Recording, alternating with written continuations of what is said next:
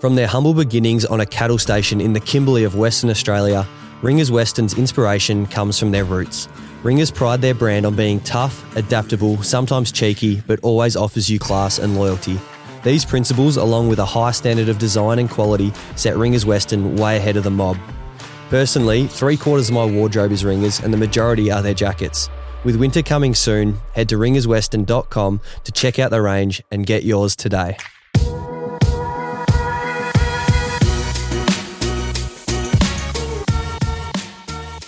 Welcome back to another episode of Reminisce with Jaidyn. We're very lucky today to be joined by Matt Runnalls. He's a CEO of Mindful Aus, um, does a lot of work around the mental health space in schools, and is also a, a best-selling author. So, welcome to the podcast. Thanks for having me, mate. And uh, yeah, any opportunity to start meaningful conversations and you know alleviate and elevate these conversations of mental health is a good one for me. So, I appreciate you having me on.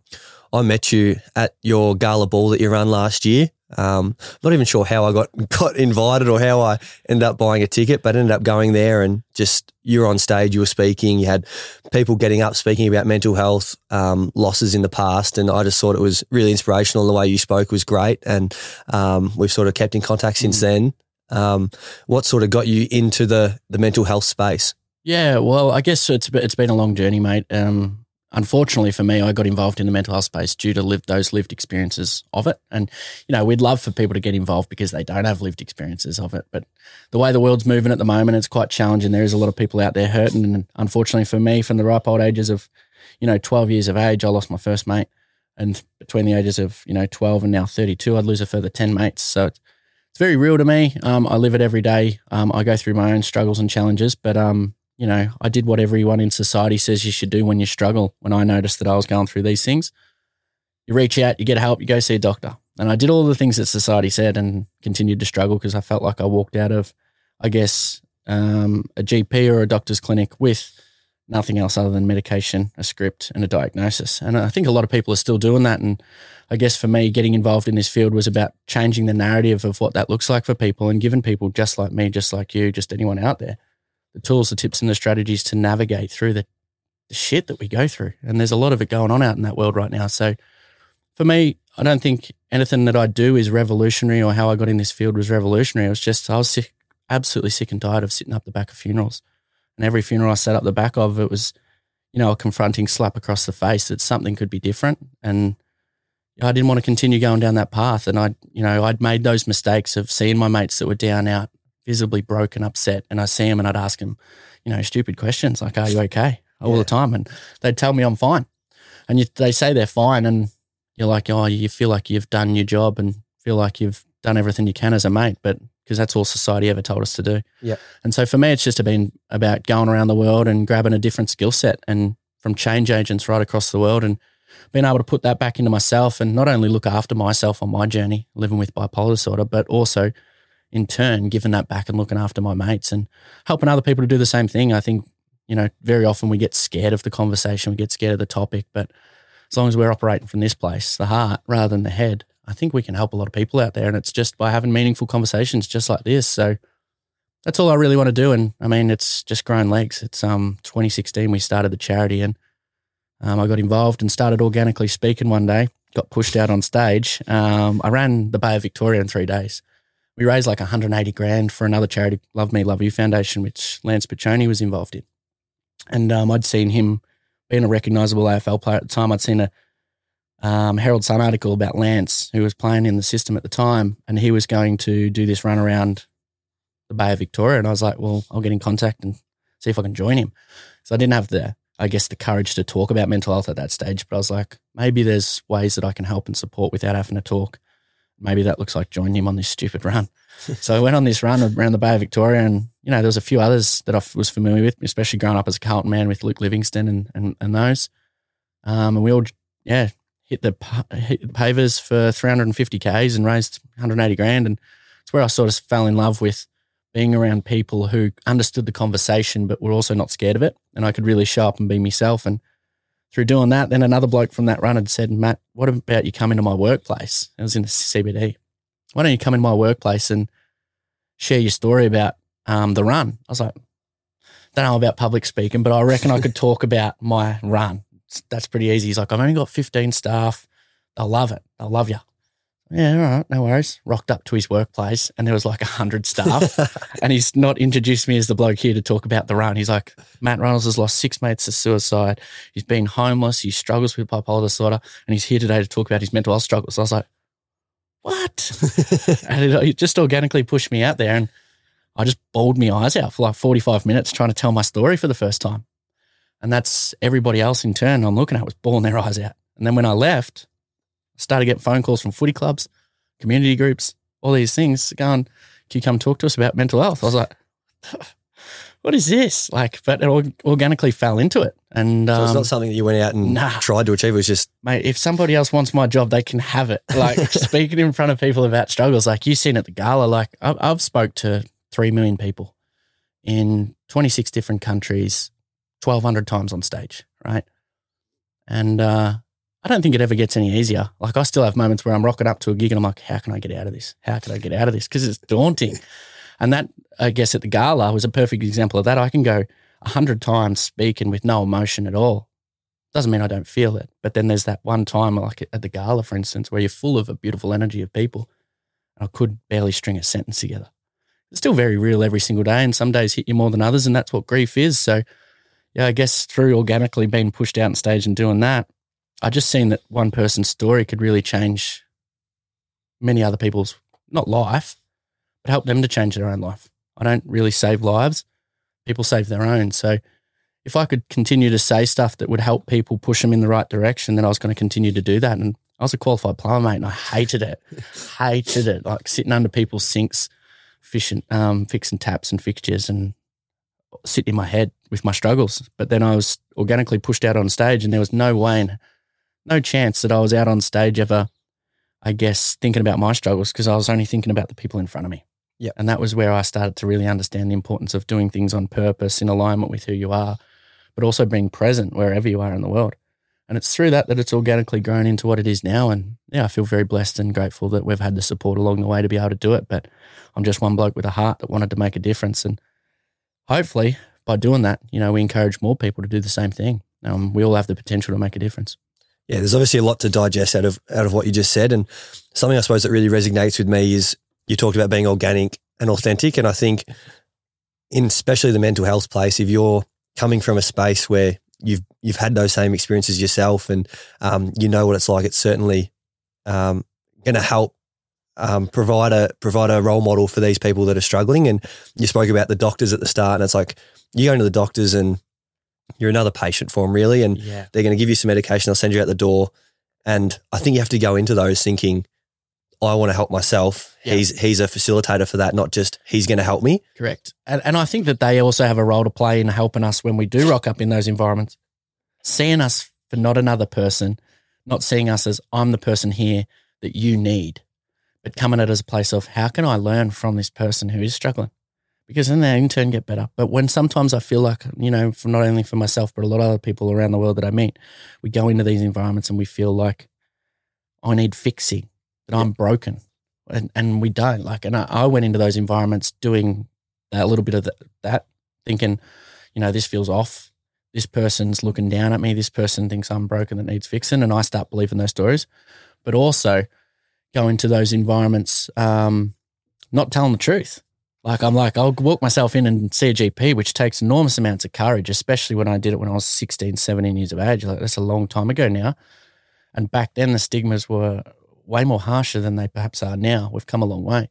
So when I walked in, it's just like, I'm here, all right, I'm doing the right things. But when they'd ask me a question about my mental health, I'm like, nah, that doesn't apply to me. And I'm like, like It does. it does. Yeah. And you lie because you don't, you're still coming to terms with the truth um, and having that acceptance for it. And I guess only when we have acceptance, like you said, and having them sit there and facilitate that process for us and we allow them to, do we get on the right path. And yeah, I think we could change that narrative for a lot of people in society to understand and go into those situations and not looking like that person here is anything other than someone here that's just holding space for me to, to get some of this shit off my chest.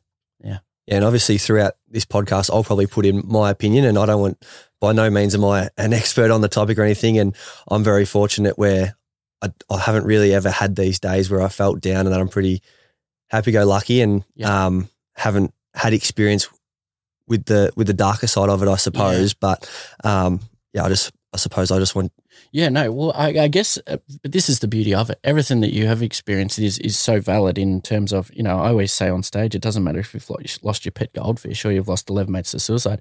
Pain's pain, and it's valid, and it belongs to us, and it's all we know. So when it's all we know, it hurts, and those like you sharing parts of your story and things that hurt you, and and et cetera, et cetera, for everybody out there, it will resonate with the right person. You know, like I can have all the skills and tools and understanding and formal qualifications or whatever in my field of work, but nobody's ever asked. Nobody's ever gone, hey, man, are you even qualified to do what you do? Yeah. No one's ever asked because they know I care. And that's the importance for me is to help people to understand that I don't think we have to be, um, feel qualified in this space of work. We're just got to show up and be real and authentic. I mean, the whole reason men don't want to talk about their feelings and emotions isn't because we don't want to. That is a massive misconception and myth that society keeps pushing around that men don't talk about their feelings. Men don't talk about their feelings for two reasons. We were never taught how to articulate our feelings, and people don't hold a space for us to do so. So, if Yep. the only way we improve our articulation of our thoughts, feelings, and emotions is to do more of it. Your articulation of your pain will be different to articulation of mine. Someone will go, "Oh, the way Jaidyn experienced it, that's that's that's me. That's what I experienced," Yep. and it validates what they they feel, and mine does too for other people. So I guess if more of us are out there just talking and being authentic about who we are, and you know, accepting our pain for what it is, small or big, will help someone else out there to be able to go, you know what? If it's good enough for Jaidyn, it's good enough for me. It's good enough for Matt. It's good enough for me. And I think that that's, you know, we can go a long way to making a difference if we all just buy into that narrative that we, we can all make a difference in someone's life. And that's all I was. I was homeless on the street, just going, shit, look at the way people are treating each other. It's horrible, horrible. Sitting there, what, I was wrapped up in a blanket, you know, on the pavers, watching people walk past, treating each other like shit. And then there's also people treating others like with such kindness. And I was like, there it is. This isn't revolutionary. But if she can do it, I can do it. And if I can do it, I can maybe help some other people to know that they're qualified enough to do it too. More people just showing up for each other and being or acting out of the right place of their heart, like I said before, rather than up here, shit, I'm not qualified. I don't have, yeah, Yeah, none yeah. of us are. Like, and, and your doctors that we go into rarely make us feel loved either. Yeah. I mean, in the best part, like you said, they want to fix and heal rather than just sitting and listening. So, yeah, I think that there's a great message in that for a lot of people to feel more confident in who they are and their ability to go, like, you know what it feels like to hurt. You know what it feels like to be sad and upset. You've had moments like that in your life. Therefore, what can I, what can I, how can I use that to make somebody else not feel the same way? Because the same things that helped you out of whatever dark time you've had will most likely be the things that other people need love, belonging, and a sense of connection to be seen, to be heard, and to be understood. And when we feel like that, we can climb out of any, any situation. I, I honestly believe that no matter how serious what we're going through is, love, belonging, connection, seen, heard, and got. Yeah. I think the validation and care is what I really took out of that. Like, mm. if you can see that someone's been through the same things as you and you're not the only one in that space hurting, it certainly Yeah. goes a long way to know that you're not alone. And that's a big part of it. And being listened to is hard because you can be in so many places in society and you can speak and people speak all the time, but there's not, not a whole lot of listening a lot of the time. And Yeah. for someone to sit down and genuinely listen and care and um, ask you questions, further talk about the topic, it, it Yeah. certainly goes a long way. We'll go back to your homeland, homelessness, which you touched on. How did you get to that point in your life? Yeah, so it starts back at a really young age. I mean, I went to school every day, like most, uh, you know, a lot of people. I mean, I went to school every day. I don't know if you're the same. I went to school every day with intent to learn. Yep. Didn't last for long. Um, within about three to five minutes, I'm booed out of the classroom. Couldn't focus, couldn't concentrate, couldn't sit still. I never wanted to get booed out of the corridor, but when I did, I made it out like, yeah, that's where I want to be. I'm the cool kid. I'm the Yeah, you know, yeah. That's where I belong. I know. I almost walked myself out um, before I'd even been booted. It becomes so natural. I was never nasty, never derogatory, but what I was, like as I said, I couldn't sit still and focus and concentrate. And when I was booted out, often when I couldn't sit still and focus, I'd look around at everyone else in the room and everybody else in the classroom could pay attention. Everyone else could focus, everyone could concentrate. So as soon as there was a moment where I was like, oh, I'm, I'm tuned out right now, I have to get someone else involved. Yeah. So I don't feel like I'm the only one that can't sit still. Like, and I started when I go out the corridor, I'd sit in the corridor. And I remember this from early ages. I'm sitting out the corridor, bags and lockers. I'm listening to everyone else in the corridor have, I mean, in the classroom, have fun, love, belong, connection. seen, heard, got. Yet I'm out in the corridor. Am I seen? Nope. Heard? Nope. Understood? Nope. Love? No love in the corridor. Belonging? no. It's not a sense of belonging. And connection? Connection to what? Lockers and bags? That's not connection. And every day I was out there, I just started to paint this picture in my in my head. Like I started to tell myself things that weren't true, and we do as Australians. We're like seven times more likely to find negatives than a positive Yep. in every situation. So in every interaction we have, our brain automatically goes to the to the negative side of things most most of the time. So for me, I'm out in the corridor going, my dad's going to be so pissed. Um, I'm going to get in trouble again. I'm a burden on every single person in the cor- in the classroom. They're better off without me. And I started to paint these pictures and close those loops in my brain until I started to really believe it. And when I started to believe that from the earliest of ages, I went into plumbing when I was in my plumbing apprenticeship because I dropped out of school not because I wanted to. I wanted to work in the zoos. Like I really wanted to work with animals in the zoos, but I was just couldn't sit in the classroom long enough to ever go through school. So I dropped out, took up a plumbing apprenticeship purely with no interest in being a plumber, purely just to find a sense of belonging, connection, and love that didn't exist in school. Yep. Which I think a lot of males do. We just drop out of school because it seems like a better idea at the time. We have no interest in ever being that, I reckon. I had no interest in, especially in Gippsland in Victoria, it's cold as shit playing with people's toilets and that on a cold 6 a.m. morning. Like, yeah, I don't know whoever convinced me to be a plumber, but I dropped out of school, did that. And then when I was in a uh, plumbing apprenticeship, I had, I was physically and emotionally abused by my boss. And when I was physically and emotionally abused by my boss every single day, you know, I, that's where I started to see a lot of um, challenges start to come up for me, come to fruition. And I didn't really know how to deal with them but I started to just fed into that belief about myself the same way at school that I believed I was a burden, worthless, failure. Still to this day at 32, if I'm having a rough day, I'll believe I'm a burden, worthless, and failure. It becomes your conditioning where you, you tend to believe these things that were once you could ignore or water off a duck's back. And you've probably spoken them into existence yourself, and that's the Yeah. that's the good thing and the bad thing about the mind at times. Yeah, hundred percent. Um, and you, you do. You If you sit on these thoughts for long enough, you'll believe they're true. Like we can trick our brains in, into believing anything. Like I look in the mirror and go, "You're fat. You're ugly. You're broken. Life sucks." Say it long enough, you'll start to believe it. Yep. You'll start going to the gym more often, right? It's true. But the same thing, we can say positive things about ourselves that'll make a difference too. Um, it's all about mindset and positive affirmations.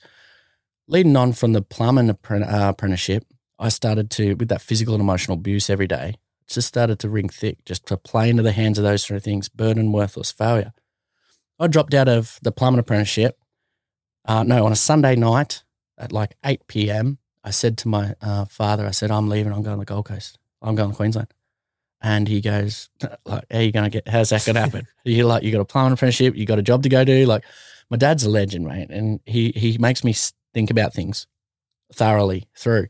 I'm very impulsive. And he goes, um, how are you going to make that happen? I said, I don't know, but this plumbing apprenticeship is going to be the death of me. And I think it was sort of the first time that he just went, Ooh, what's going on? And I was Yeah. like, they could see I was visibly upset, but they go, Are you okay? And I'd go, I'm fine. The most commonly told lie of Australians. And I'd tell them every day. And then it was like eight o'clock on a Sunday night, sat down with him, had a conversation, said, I'm leaving. And then I said, I need, I need to go away. Like, otherwise I'm not going to be here for much longer. Like, I'm hurting. Um, and suicidal. And it was the first time I think I've ever really told him that. And it sort of took him back, but it made him start to go, okay. He, and this is why he's such a legend. He loves me that much that that idea at the start that he's like, that's not happening. You're not going to Queensland. He's like, if this is what you need to s- smile and to be your best self, I'm here for it. Yep. By five o'clock the next morning, I left. Gone. Gone. Moved to Queensland. When I jumped off the plane in Queensland, nothing changed. I'm still struggling, still going through things. But I thought magically that if I left and went to Queensland, that the sun might change some. like I think most Victorians do. We think it's better up there. Um, only to get off the plane and realize that shit, now I've run away from everything that had ever loved me. Yeah. And because I blamed people too. I blame my parents for not understanding me. I blame the community, blame the bosses, blame the teachers at school from those stories.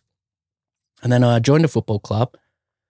Same sort of thing, prompted with the question, Matt, why are you here? Why'd you move from Victoria? Blah, blah, blah, blah. And I'm like, do I tell them the truth or do I just keep running away from it? And I was like, run away from it. I'm like, oh, I just want a new start. It's hotter up here. Looking forward to it. And you just brush those things to the side. And then within months, like I started bouncing from gutter to gutter, street to street, homeless. And I, I had money in the bank. I had parents that would ring me every day that would do absolutely anything for me. but I made a conscious decision to be homeless because I'm a burden on people. That is extraordinary. Yeah. To, to have the um, the facilities, the resources to to not be homeless but still choose. That's an extraordinary decision to go through, and you're Mm. still only a young man. Yeah, I had like fights with people in the community, had arguments, and I was self medicating and doing things that I shouldn't have been doing at the time to numb the emotion. I don't think I ever like you know partied or went out and had fun on that premise. I was always very fortunate, I guess, in that regard that I only ever did things to numb the things in my head because going to see a doctor and getting a script wasn't working for me. And that's all I'd ever Yep. been taught. And so, yeah, I guess I found myself in situations where I'm, I left a house that I was in with a group of fellas that I had a bit of a run in with because I wanted the best for them too. There's a few boys in there that were were carrying on a bit, and I'm like, I could probably, you know, I- I said a few things because I wanted the best for them. But at the time, when they're stuck in the party mode, Mm. they didn't want to hear that. And subsequently, they didn't want me in the house anymore. And I get, we've, we all get along now. They understand where I was coming from. I was just ahead of my time in terms of that and what I wanted for them. And they had to learn their lessons their own way. But I found myself then bouncing from gutter to gutter, street to street. And I could have gone and got a house, could have got a rental, could have lived with a heap of different people in town. But I made a conscious decision to live off the street. And when I met other people living off the street, the same way I have in Melbourne, volunteering, um, like Christmas on the streets, doing drops to the homeless, you have a conversation with them. They're consciously there, made a decision themselves to be there. They have opportunities not to be homeless because they feel like a burden on people. They feel like they weigh people down. And I've always believed that about myself. And it's what's led me to do the work that I do. I just got my lucky break in 2012. Like, as I said before, I've had a lot of people walk past me on the street, step over me to get to where they need to get to. Like, it's demoralizing stuff, Yeah. especially when you love, belong, connection, seen, heard, and got. Nah. And you sit there on the street and you watch how people behave and, and behave towards you. It's like homeless, hopeless. He's done drugs. He must have must, messed up. He must have pissed someone off. They create all these stories about you. Not one person has ever stopped to get to know me, Yep, yep. but they will create these stories. And as Australians, we're seven times more likely to find a negative than a positive. So what are their stories made of? Bullshit. Yep. They don't ask, they don't listen. And None of them. it's a lot, and the media like is very similar too. They are It's like- exactly like that. Like the tall poppy syndrome in Australia is unbelievable. The people are just trying to bring you down. Like there's people out there, and I'll I'll go to my industry at the moment with footy, and it's like you're out there working hard, you're training during the week, you're doing everything you can, and you rock up on game day, you don't play well. There is that many people that just want to pot you. yes. I don't It's like, what are you it. doing? You're sitting at home watching the game. Yeah. It's just it's just incredible how society is. we, we we rock up in life with what I call the shit glasses on, and we roll over every morning. And I've got a set of them too. Some mornings we wake up, we put them on. They're the glasses that represent apathy for me. It's like the ability to not feel sensitivity towards someone else, or the ability to not have time for someone else. And both of those for me is apathy, and I call them the shit glasses. On the other hand, we've got empathy, the opposite of apathy. Empathy, the ability to feel sensitivity towards someone, the ability to care for people. Would we, if they're the love glasses. If we had the love glasses on more often and watched together footy, would we be more inclined to say these things about people? No, because we'd take into consideration how it might make them feel. Yeah. Like it's, I, I, I have a big problem with that. I, I mean, I, we have ambassadors in the system. I know a lot of, I've got a lot of mates in the system. I don't know how you do it. And I think that's how we met that night at the gala. I said, I don't know how you do it. Yeah. I don't know how you do it. I don't know how you do it because what no one ever told me when I got involved with Mindful Aus was the responsibilities. I thought I was just doing a good thing. And all of a sudden, I can't drive my car and eat a burger because someone will message me and go, How's that burger? I'm like, Give me a read. Like, and it's on a small scale to what AFL players get, right? Yeah. But it's, I just want to be Matt and left alone and do good work. And I make mistakes. I make lots of them. Actually, sometimes I purposely make mistakes so I can grow, right? and then there's, because once upon a time I could make them and no one batted an eyelid. But now that I've got a responsibility and a platform as a CEO of a charity and I speak all around the world and I'm a mental health advocate, that I can't do no wrong. It's a very tough environment to live in. I can I, imagine. but it's the same for your system. Like you are in the spotlight all the time, and that's got to be detrimental to people's health, especially like you said with the media. Just jump on people. They just jump on people, and that's tough. I think if they could take into consideration, am I providing that person a sense of love, belong, connection in this piece that I write? I know it's their job. Or social media. Am I taking into consideration is that person loved, seen, heard, and got? We won't make those stupid decisions to impact someone's well-being amount, amount of times we do things not thinking of the implications or how it might be received on the other end. yeah, is, is detrimental to people's health and wellness. And we've seen that a lot with the, the amount of struggles that there is in the system with people. It's, I, I, as I said, I, I, I only get a little snippet of what it's like to have responsibility and to be in the spotlight, a snippet, and it's a, it's enough for me. I don't know how I'd go if I was uh, on TVs all the time. I think I'd be in trouble, a lot of trouble. Yeah, it can certainly be tough. Touched on Mindful Aus. How did you, obviously, you began public speaking and going around to schools and all this sort of stuff. How did you create the the charity? Yeah, so after that initial speaking gigs and getting booked and things, I was like, oh, there's something in this. And I wanted to desperately get away from plumbing. Oh. I just was looking for it out. I would have done anything at that time, I reckon. And um, I was lucky. I was working with a bloke in North Melbourne, plumber, and uh, he was really good about it. He understood my struggles. I was very open when I got the gig and said I was struggling. Um, and I said that this is what I really want to do in the near future. I've got no interest in being a plumber. I'm just being all transparent with you, mate. I'm good at it sometimes when I want to be. Um, I'm an all in or all out person. So if I'm doing something, I normally do it pretty well. And through that journey, he facilitated and allowed me to go do speaking gigs, yep. do things and take time off work. And then through that, it started to organically grow into a logo that I, I literally drew on a bit of paper and it becomes something. Um, and then the following and the amount of people that were booking. And then all of a sudden people are like, hey, Matt, can you come speak to my primary school? And I'm like, I don't know that the primary school needs to hear about 11 mates to suicide and homeless. So then I built a program, and then I built a program, and the program's now in primary schools. And it, and I was like, how, what, who else can we bring in and deliver things? And Mindful Aus became a charity as a non for profit charity, thanks to my dad and, a, and an unbelievable support system above me in our board, who created the you know the operations, the policies, and everything, the constitution behind it, where it became a non for profit in 2016.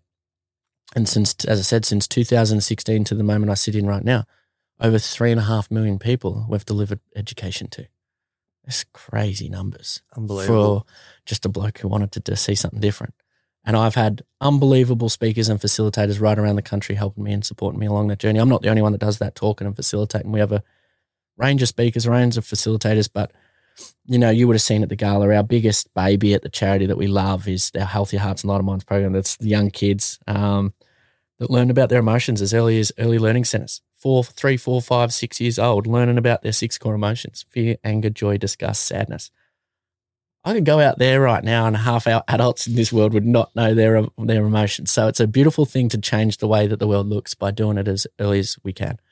And um, yeah, I just feel very blessed to be on this journey and impact as many people as possible, but also the people I meet. And I just feel very fortunate through storytelling that I enable other people to tell theirs and some phenomenal people out there that have gone through some unbelievable experiences that have shaped them into the person they are. And the more of them we can hear, um, the more we'll fall in love with those people. So, as I said, I just I just believe in something different, um, and I I I know it exists. I know it exists, and you know I was just a kid that used to sit up the back of an auditorium until I heard like Kevin Hines. I'm not sure if you're familiar with Kevin Hines. He I'm not sorry. He jumped off the Golden Gate Bridge. I am familiar actually. Yes, I have yeah. listened to him speak. Yeah, he's my mentor, and he's he's the one that wrote the testimony on the book. Um, I toured with Kevin in America, but before I did, I sat at the back and I'd listen to Kevin's videos and watch Kevin, and I just inboxed him, and I said, "Love what you're doing for someone who struggles and has lost mates. I really appreciate you."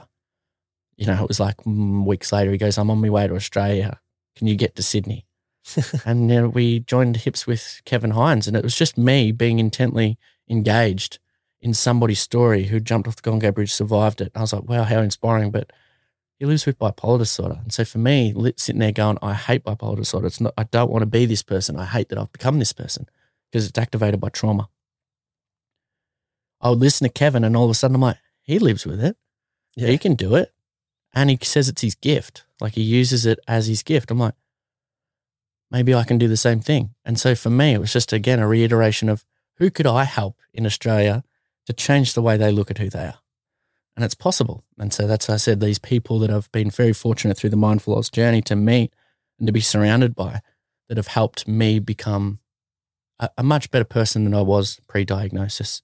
And as much as I miss old Matt, the person I was before I went through all this shit, um, I'm very, very grateful in in a lot of ways because, you know, I'm sitting here having this conversation. I've met amazing people. I get to travel the world and do this work. I I meet the most incredible people and people that are vulnerable and authentic about who they are, and they're my people. Mm. And you touched on the gala, which I obviously went to, and listened to little fella speak and Yeah, talking about their emotions. It was amazing. It was great being in the crowd and Yeah. brought my girlfriend along with me, and she really enjoyed it too. But I think it's amazing that you're getting in early with these kids because a lot of the time when you're dealing with adults, they are. I don't want to say set in their ways, but they they they have come to this point where they are feeling not the way they want to, Yeah. and it can be hard to change that. Whereas if you can get kids and be impressionable on them Yeah. um, teach them about their emotions, create happier kids. Um, it's certainly going to help, and I think happier kids are going to be more successful kids. They're going to be more driven kids. Um, so I think your the work you do with the schools and the early learning programs is amazing. Yeah, and you're spot on in that. I, I mean, uh, unfortunately, it, it, like you said, not a criticism of the the older generation. Like they were never taught it. We were never taught it. Something has to change. And for me, it was like, you know, you have six people jump off a cliff. You got six ambulances at the bottom. Why don't we just stick one at the top and be more resourceful? Yep. So for me, it's like, let's have conversations. Let's give kids a better understanding for who they are. Let's help kids to articulate these things. I mean, we talk about the, the six core emotions in the human body fear, anger, joy, disgust, sadness, like I said before, and surprise. All of them are color associated, which is how the kids perceive that emotion anger, red, fast, angry, right? Yeah. Purple, they come up with deoxygenated blood, is purple. Pretty awesome from kids. Sadness, blue, tears, right? Water. We have little preps. We have kids in early that are three and four years old that come up to me and they'll be like, Matt, I'm feeling purple today. Because they don't know how to articulate it because we don't know how to articulate. Matt, I'm feeling purple today. Then I know as an adult, he's feeling that's fear.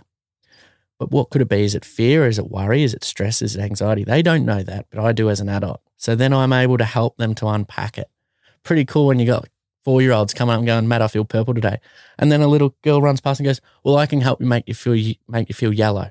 Yellow's joy. Yep. I'm like, look at this happen. It's magic. Watching these kids be able to understand their emotions and help other kids. Understand each other's emotions, well, not only their other's- own, but It's nuts. knowing that someone's feeling down or they're feeling feeling fearful, and they can then Yeah. step in and help change their emotions. One of the best things we've delivered our program to over, you know, probably 20, 30,000 kids Australia wide. And um, it was only about four weeks ago at Georges River Grammar School in New South Wales, our first Sydney school, and a grade three, young girl, grade three, I'll never forget it. And neither will my facilitators. We've done a lot of this work. We're very skilled at what we do. This grade three girl said to me, she puts her hands up. I was at the back of the room, said to our other facilitators, and we were, we were very cautious about what was about to come out of her mouth at this stage. But she goes, I got a question. And she put her hand up and she goes, We're talking about sadness. And she goes, People don't hold on to their pee. And I'm like, Oh no, where's she going with this? Where's she going with this? Shut it down, shut it down. And she goes, People don't hold on to their pee because if they do, it hurts. And if they hold on to it, it hurts so much that then you get kidney stones. And I'm like, Look at her go. three. She gets it. And she goes, So I don't really understand why anybody holds on to their tears because that hurts too and it causes pain. And I'm like, how good's this? Yeah. How good's this? These young people get it. And that's how we'll change the world. As I said, if you're impressionable on them, you're fun, you're engaging, you can relate to them, they will be the ones that drive this conversation forward. Whereas one day, my kids, your kids, everyone else's kids will grow up in a world where you can look at someone across the road, across the playground and go up and go, I don't know you, but I'm here for you. And that the world does not look like that right now. no, And I believe it's possible if we all just do turn the dime in the right direction. And I, kids are learning from a young age. This stigma's not going to be there when they're Nah. when they're my age, your age. That stigma's not going to be there. They've been talking about their feelings their whole lives. Yeah. So they're obviously going to be a lot more comfortable doing it, and I it's mean, just the- amazing. I mean, the gala, the little fella Nate who jumped up on stage, and I, I wanted it to come from the heart, so I didn't tell him what to do. Yeah. I just said, "You kind of come up on stage. It's going to be really scary, mate. There's heaps of people in the audience." And he got there five minutes before he had to jump on stage because he's not allowed to be in the venue because of alcohol and whatnot. And he jumps up on stage, and as he's coming up on stage, he whispers to me, "Do I have time to make a speech?" And I was like, "What? what?" And I'm like, "I should probably read this." And I'm like, "No, you know what? Let's do it." And Just that little legend had wrote a speech to say thank you for teaching him about his emotions, which was everyone's feedback form for the gala was their highlight of the night was Yeah, this yeah. kid.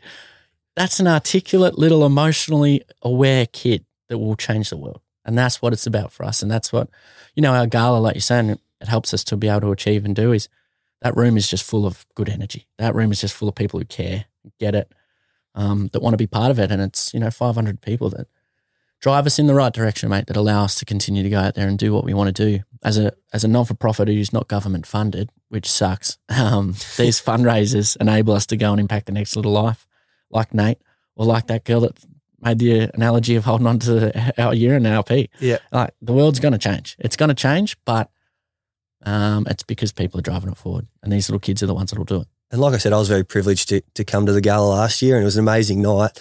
Obviously, we heard from little Nate. Um, Yeah. There was other stories. Uh, we had a speed painter there. He was fantastic. It was a Um, ripper. Auction items. Ray, you raised just over hundred thousand dollars. Yeah, close to 100 grand, which is just incredible. Um, you know, we are a small non for profit charity. We're the largest, one of the largest providers of mental health education in the state. To not be government supported is a bit, you know, how you doing? But to have those fundraisers where we make 100 grand, we can do a lot with that. And, 100%. and we can go out and we'll continue to change the world. We'll make that money go a long way, make it go a long way. And a lot of charities have come before us and piss farted around with the money they get from the government. We ain't piss farting around with nothing. We are making a difference, and our facilitators are the best in the world at what they do. Our programs are fun. They're relatable. They're engaging, um, and we'll just create little legends like Nate who just go out there and he'll stand in his greatness one day, and someone will be better for it. Yeah. If there is anyone out there that is listening and um, think that they can help in the space or Mm. have money to donate, uh, you got the gala again this year, October twenty first. Yeah, October twenty first, Regent Plaza Ballroom. It's a it's a beautiful It's joint. It's a- Beautiful. you walk down the stairs Yeah. and Yeah, it's a cross between like Hogwarts and something special, isn't it? In there, it's just crazy. But um, 500 seat gala, full of amazing people, and like I said, we're super grateful, like yourself attending and things like we, you. You reach people we, we can't reach. You know, when our amb- ambassadors in the system in the AFL system do the same thing. There's just uh, no one was in there for just wanting a night out.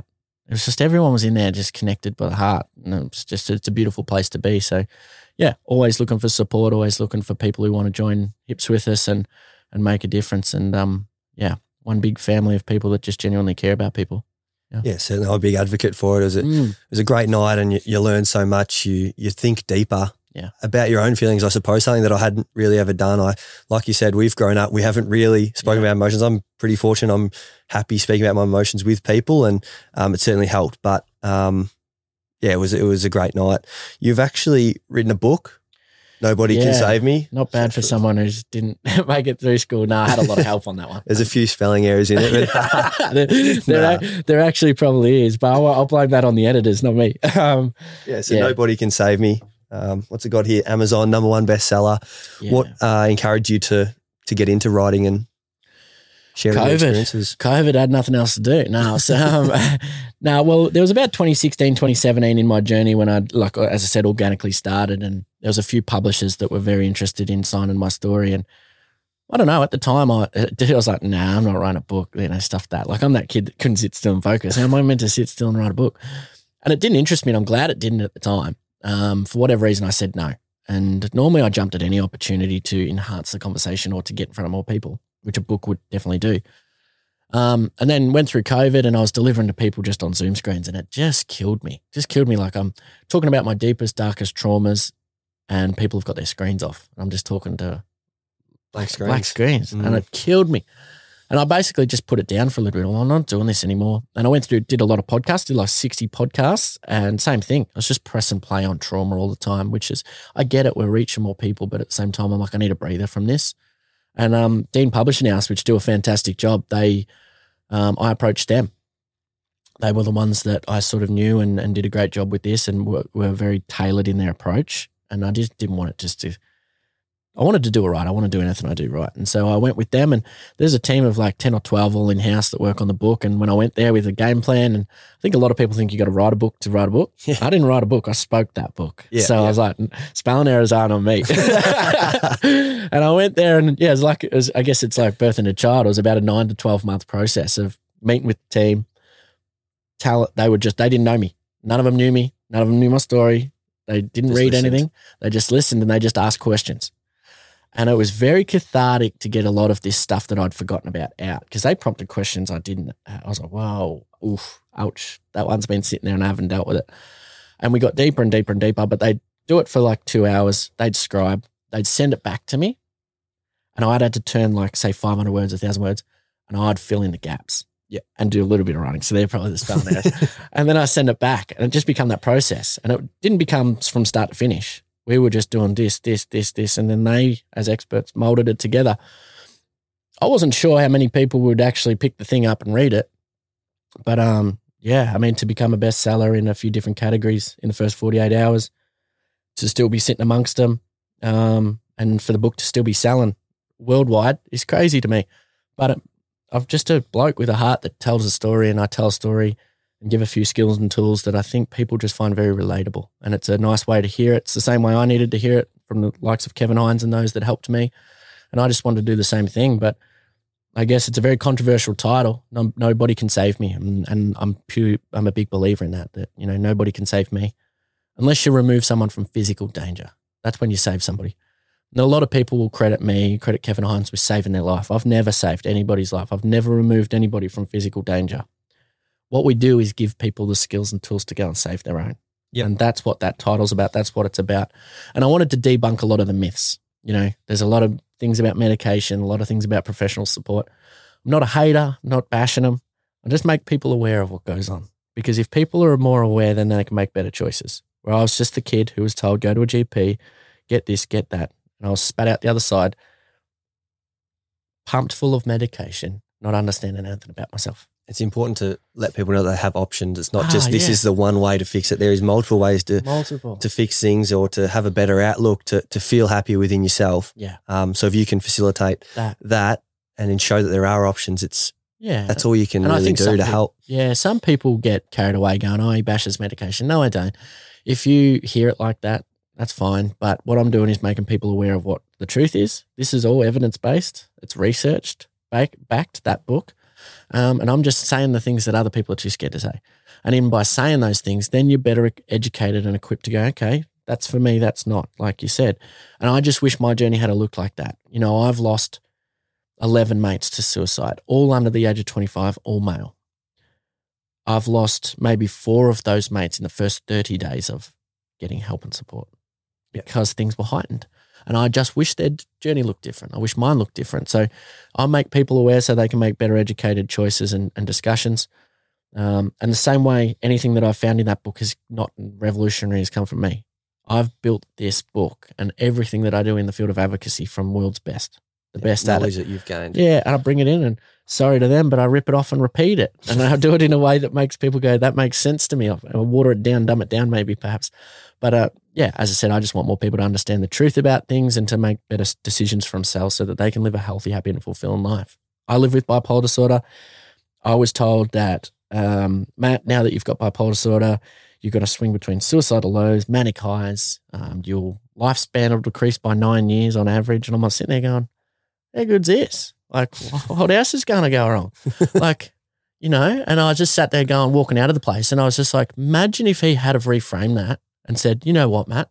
And Paul Dalio says the same thing. Imagine if I'd have walked out of that clinic the other day with a diagnosis of bipolar disorder, which is a scary thought because no one, no one's talking about that yet. That's still very stigmatized. And um, imagine if I walked out of the clinic that day, bouncing down the street, skipping almost because he goes, Heath Ledger, Catherine Zeta-Jones, Mel Gibson, Kanye, doesn't matter. They all make mistakes, but guess what? They've achieved greatness. Yep. Imagine that narrative instead of walking out of there going, nine and a half years, lifespan decreased, suicidal lows, manic highs. And unless you take this script and pump yourself full of that, Matt, life's not going to be much fun. That's how he told me it. Yeah, yeah. And I'm like, what? how good's this? Like, I just felt like a heap of shit that day. And I was like, I'm going to change the way that that looks. I'm going to make sure that the 800,000 other Australians living with bipolar disorder understand it the way I understand it. Because unless I told people I live with it, they would never know. And I'm not medicated. I live healthy, happy, fulfilling life because I have found other tools and skills, like you said, that help me to be the best version of myself. And I hang around good people. Not one question was ever asked of me at school. Why couldn't you focus and concentrate? Not one question was asked of me in a professional service about who I was hanging around what choices I was making. So how can you make a decision on what I, what's going on in my life and and where I'm at without understanding it? And so I guess I want people to understand that about themselves and ask themselves the questions about their environments, their choices, and their behaviors, and what they're doing to put wellness back in their own hands. When it's in my hands, I won't drop it. When I give my wellness to somebody else, uh, don't know. We'll see. Yeah. Yeah. And we touched on the power of the mind earlier. That's exactly what you said. Like if that doctor sends you out with this negative thought in your mind, and there's so many people that can walk down the street and believe it rather than getting that positive news that there's so many other people that have achieved so much with the same condition as you. yeah. Um, it's just amazing how much power the mind has and how much power other people's words and the way they articulate things can Yeah. really impact your decision making, your thoughts. Yes, hundred percent. I mean, you. I think of the word suffering straight away. As soon as you ask anyone about mental illness, depression, anxiety, they go, "I suffer with anxiety. I suffer with depression." This is confronting, but suffering is accepting torturous defeat, dying in installments. That's the dictionary meaning for it. suffering, yeah. Yeah. So it's just like if you suffer, you're saying you suffer with anxiety. Why are you accepting that as the fate? But people say it, they own it, badge of honor. I suffer with depression. It's like, no, you don't. That's a choice. Yeah. I don't suffer with bipolar. I don't suffer with depression, anxiety. I live with it. We even speak about that in the footy club. One of our things, I think it was last year, our coach, David Noble, he said there's a big difference between suffering and pain. Mm. So in footy terms, and I, I don't want to liken footy to mental Yeah. health, but Well, there's a lot of similarities. but with pain and suffering, it's like at the end of that fourth quarter, the game's close. There's a tough. You're going to feel pain. You're Mm. definitely going to feel pain. But if you make turn that into you feeling suffering, Yeah. it's going to have a negative effect on you. Yeah. Yeah. And the more you let it seep in. Yeah, exactly. I mean, what's, you know, I know Goggins ain't everyone's favorite cup of tea, but it, for, it's, but it's evidence based. It's research. Same as that. Doesn't, you don't have to like them. That's the truth's the truth. When you think you're got nothing left in the tank, you've only ever tapped into 40% of what you're capable of. Yep.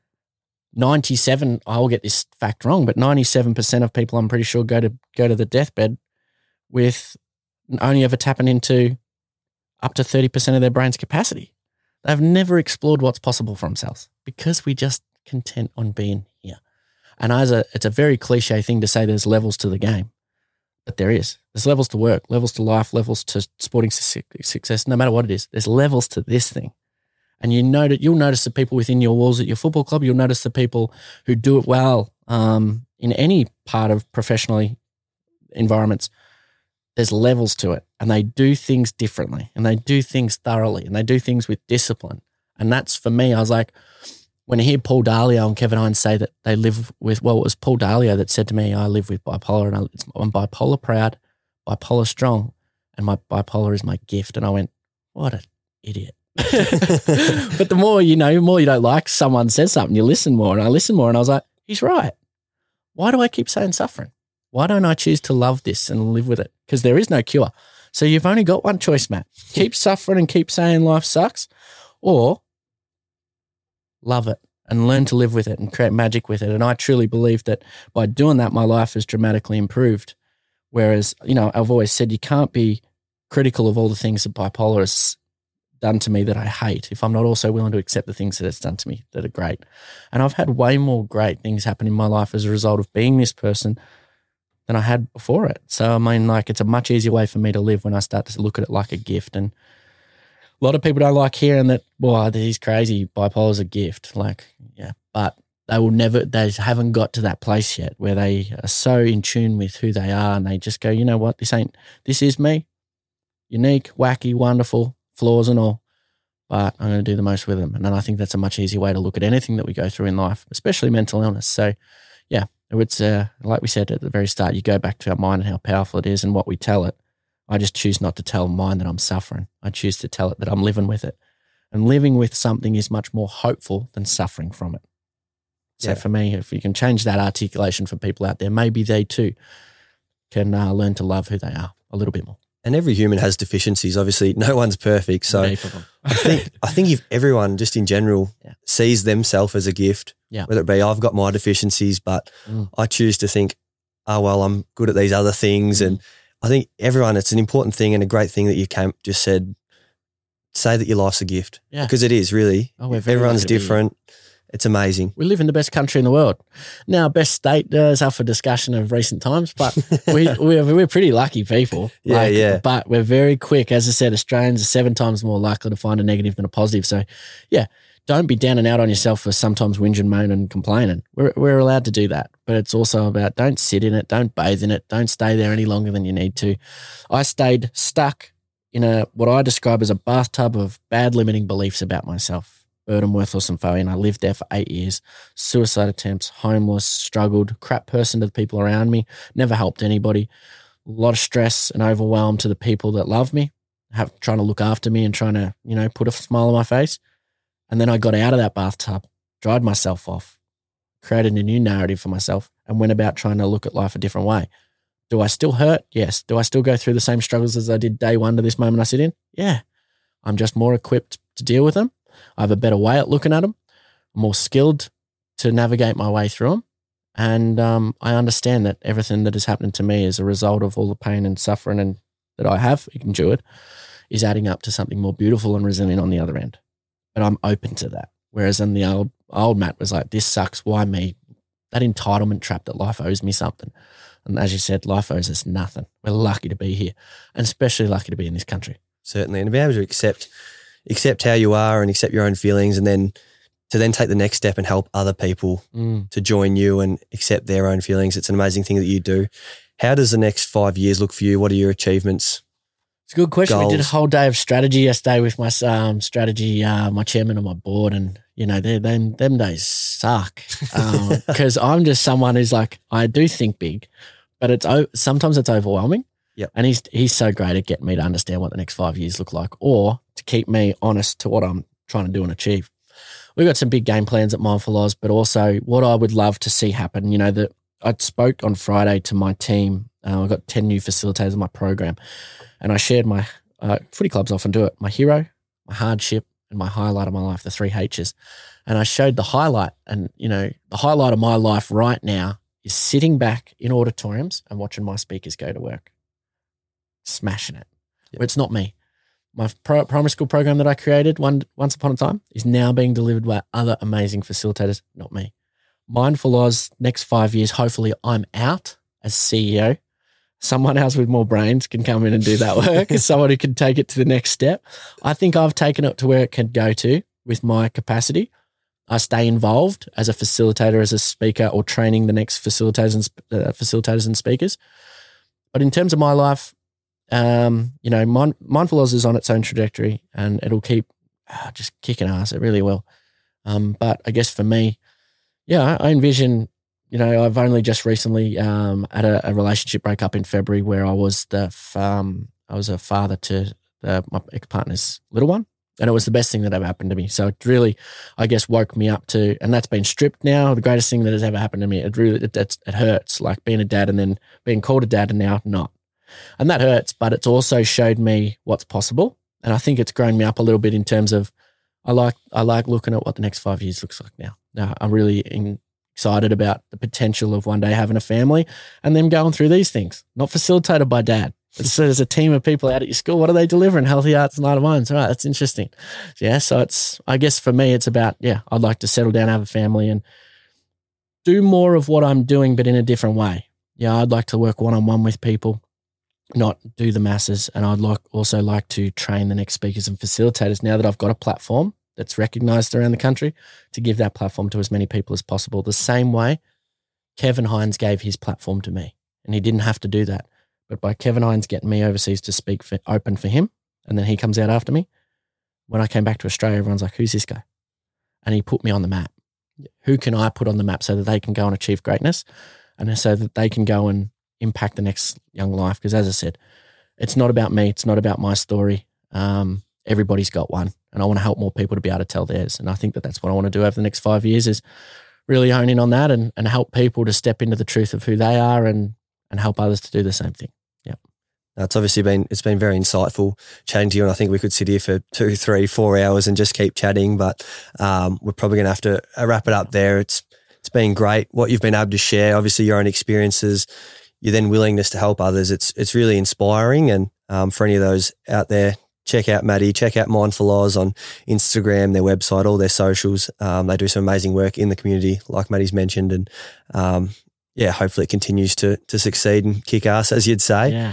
Um, yeah, it's obviously been a bit of a deeper episode. Usually we're Yeah. getting on sports people where everything's been fluffy and everything's been good, but to sit down and have a Yeah. chat about things that are very present in society, but not always spoken about, and um, yeah, gives people an insight Mm. into that side of things. Um, I've obviously missed out speaking about the sponsors, so yeah. Ringers Western, obviously, it's great the work they do in the community as well. And um, they're a great sponsor of my podcast. So thank you to Ringers Western. And um, yeah, I just don't think it was the right episode to put a Ringers Western thing about camping right in the middle. So, well, I mean, everything's important, isn't it? It's uh, you know, I, I you mentioned camping straight away, and you know, I was only on a podcast the other day. The more we can do to look after ourselves, and the more we can get outside and fill our cup up, essentially, you know, and that's what this is.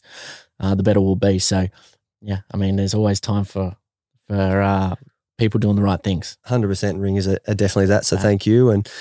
Thanks to Braden and Roland Media in the van. Um, he does a great job. He's got a great setup here. You, awesome. you loved it as you walked in. I in. Loved it. I loved it. I love this. I don't want to get out of the joint. no, like I said, we could sit here and talk for hours, Good. but um, I really appreciate your time, Matty, and appreciate all the work you do in our community, in our schools.